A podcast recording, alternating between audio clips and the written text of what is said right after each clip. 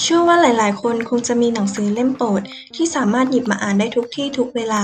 และมักจะมีหนังสืออย่างน้อยหนึ่งเล่ม ที่ตอบคำถามในชีวิตของเราได้ สวัสดีค่ะ ดิฉันกิติมาพรเอี่ยมสะอาด และนี่คือ Reader Podcast รายการแนะนำหนังสือดี ๆ พร้อมเรียนรู้คำศัพท์ภาษาอังกฤษวันละนิดสำหรับคุณ โดยการวันนี้เราจะมาชวนคุยในเรื่องของการทิ้งความคิดที่ไม่จำเป็น อ้างอิงมาจากหนังสือ เลิกคิดมากถ้าอยากสำเร็จ เป็นผลงานเขียนอีกเรื่องของทาคาชิโทริฮาระ แปลโดย วิธารณี จงสถิตวัฒนา หนังสือเล่มนี้นะคะจะเผยวิธีการพัฒนาทักษะจากในหนังสือก่อนหน้านี้ คือหนังสือเปลี่ยนวิธีคิดแค่ 5 วิ งานก็สำเร็จไปแล้ว 90%และทักษะเพิ่มเติมอีกค่ะ เช่น ทักษะการใส่ใจ intensive skill ทักษะด้านมนุษยสัมพันธ์ interpersonal skill ซึ่งจะกล่าวถึงว่า ทำไมทุ่มเทเวลาไปมากมายแต่ก็ยังไม่ประสบความสำเร็จ การคิดเรื่องที่ไม่จำเป็นมากจนเกินไป ผิดกับภาพที่คิดไว้ในตอนแรก คำวิจารณ์ทางลบนั้น ล้วนมีสาเหตุเสมอค่ะ และสาเหตุนั่นเองที่ทำให้คุณทรมานใจตลอด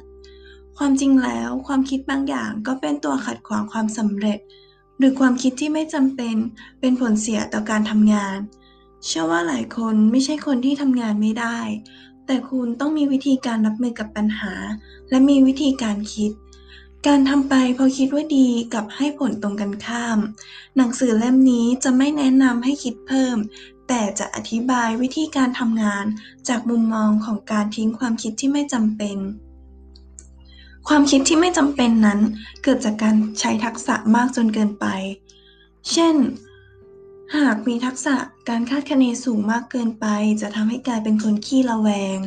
หรือหากมีทักษะในการตัดสินใจอย่างเด็ดขาดมากเกินไป ก็จะกลายเป็นคนที่ด่วนตัดสินใจ ซึ่งทักษะจะกลายเป็นทักษะที่นำไปใช้ได้ ก็ต่อเมื่อเราสามารถควบคุมมันได้ คนเรานั้นหากไม่ได้รับคำชม หรือการประเมินที่ดีก็จะพยายามพัฒนา หรือเพิ่มบางสิ่งบางอย่างลงไป แต่ในความเป็นจริง การทิ้งเป็นสิ่งสำคัญกว่า ราะบางครั้งเราจำเป็นจะต้องทิ้งสิ่งที่ไม่จำเป็น เพื่อเพิ่มพื้นที่แก่การทำสิ่งใหม่ ๆ คนที่ทำงานเป็นจะไม่ทำสิ่งที่ไม่จำเป็น การทิ้งความคิดเพียงเล็กน้อย จะทำให้ผลลัพธ์เปลี่ยนไปอย่างชัดเจน และได้รับการประเมินค่าจากผู้อื่นสูงอีกด้วยค่ะ หนังสือเล่มนี้เหมาะสำหรับคนที่พยายามแล้ว แต่กลับไม่ประสบผลสำเร็จ และคนที่ไม่รู้ว่าจะต้องพยายามยังไง เป็นกลุ่มคนที่ดิฉันอยากจะแนะนำให้ลองไปอ่านหนังสือเล่มนี้ และนำเคล็ดลับไปใช้ มาลองเปลี่ยนชีวิตที่ต้องกุ้มใจกับความคิดที่ไม่มีประโยชน์นี้กันเถอะค่ะ